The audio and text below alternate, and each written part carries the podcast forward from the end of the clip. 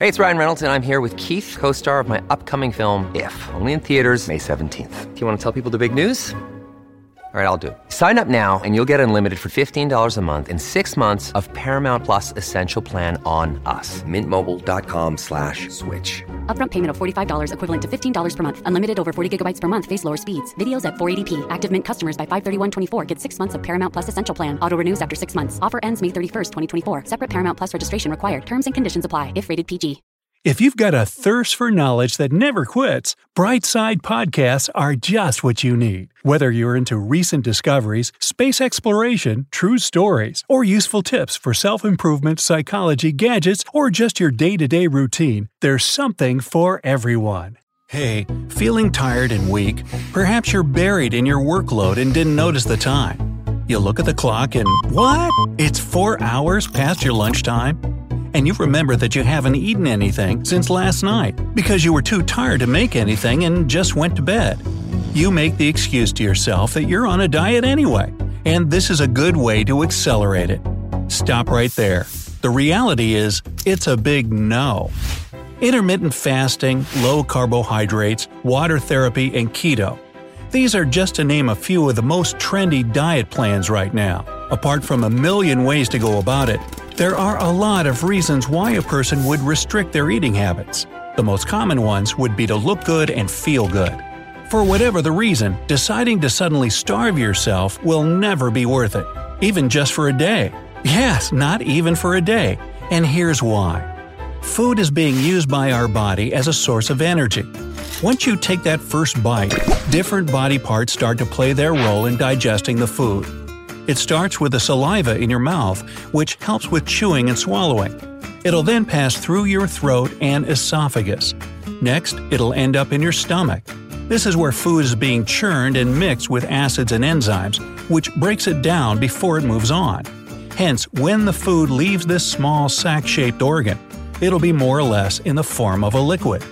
After that, it'll go to the small intestine. Here's where our pancreas, liver, and gallbladder will be put in action too. Our friendly oblong shaped organ, the pancreas, secretes substances which break down the food into protein, carbohydrates, and fats. The liver plays an important part too. It acts as a purifier of blood that comes from the intestine, which is already carrying the nutrients. Below the liver is where the gallbladder sits. This pear shaped organ stores and secretes a greenish yellow fluid which helps in breaking down fats. It'll then move to the large intestine. Our colon is a 5 to 6 foot long tube of muscles where water is absorbed and waste and leftover food will be stored after being digested until the time that it exits our body through the rectum in the form of stool. Once your stomach becomes empty, it releases a hormone called ghrelin this is the hormone that tells your body that you're hungry and you need to eat. Another hormone, which is equally important to keep in mind, is leptin. This one is the total opposite of the first. Leptin is the one that sends signals to your brain, telling you that you're already full and should stop eating. Now you know who to blame when you still want to take a slice of that cake, but unfortunately, you're just too full to do it. So the cycle goes like this when you're eating, leptin will be produced to tell you when you're done. When you're fasting, digestion is still taking place and nutrients are being distributed through your blood flow. But while this process is happening, ghrelin slowly starts to build up until the very last bite of food has been digested, and your body finally starts telling you that you're starving.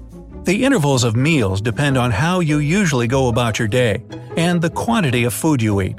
Some people might go for at least 7 to 8 hours in between larger meals, and some eat more often, but in smaller portions.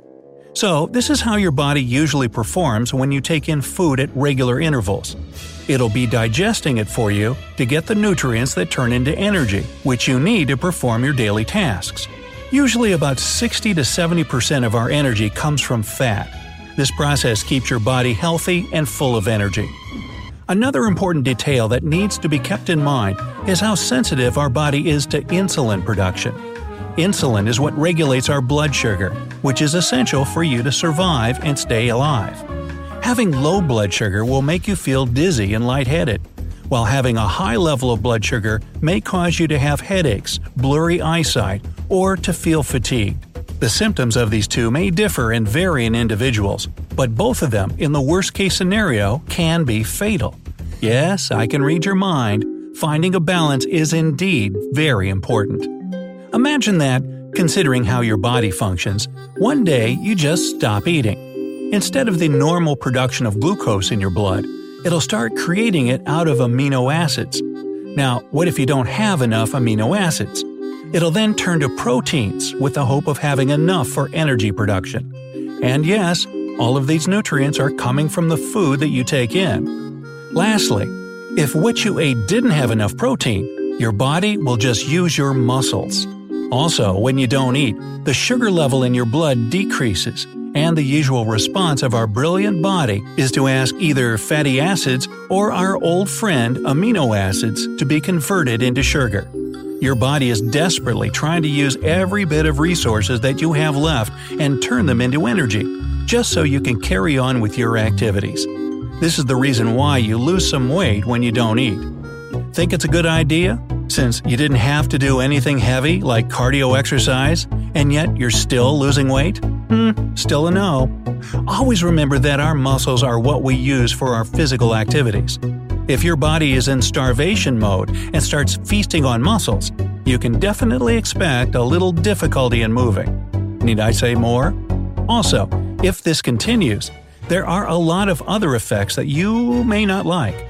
Your skin may start to break out, your hair may start to fall out, and even your breath can start to have a foul odor. This is what happens when you change the way your body functions rapidly. You might have heard some stories about fasting being the key to losing weight, and there are a lot of success stories to back it up. No doubt there are some cases where a person can go on without eating for 3 to 4 days, but take note that this wasn't accomplished overnight. A gradual fast may help until your body starts to adapt and work in the way that you prefer. So, if you decide you really want to try fasting for an entire day, don't just act on an impulse and try it all of a sudden. This could shock your body and may be dangerous for you. Jumping into a long term fast can make you feel weak, tired, grumpy, and irritated. Sometimes a nasty headache will annoy you as well. Your body isn't used to you not taking in that burger that you've been drooling over for a couple of days now. So go ahead and give in. And if you're actually trying to lose some weight, you can still do so through a lot of different, safer methods that are a bit less dramatic and harsh than fasting. Pick the one that suits you best and that you think you can actually stick to.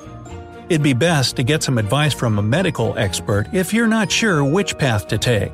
But don't just starve yourself for a whole 24 hours or more. Make sure that you're on a program that'll still sustain those nutrients you need while healthily losing the extra fats you take in. And yes, healthily is a word in the dictionary. And as always, you're beautiful in whatever size you're comfortable with. So, how about you? Have you tried not eating for 24 hours? How did you feel about it? If not, would you ever consider doing so? Let me know down in the comments. Yeah, down there.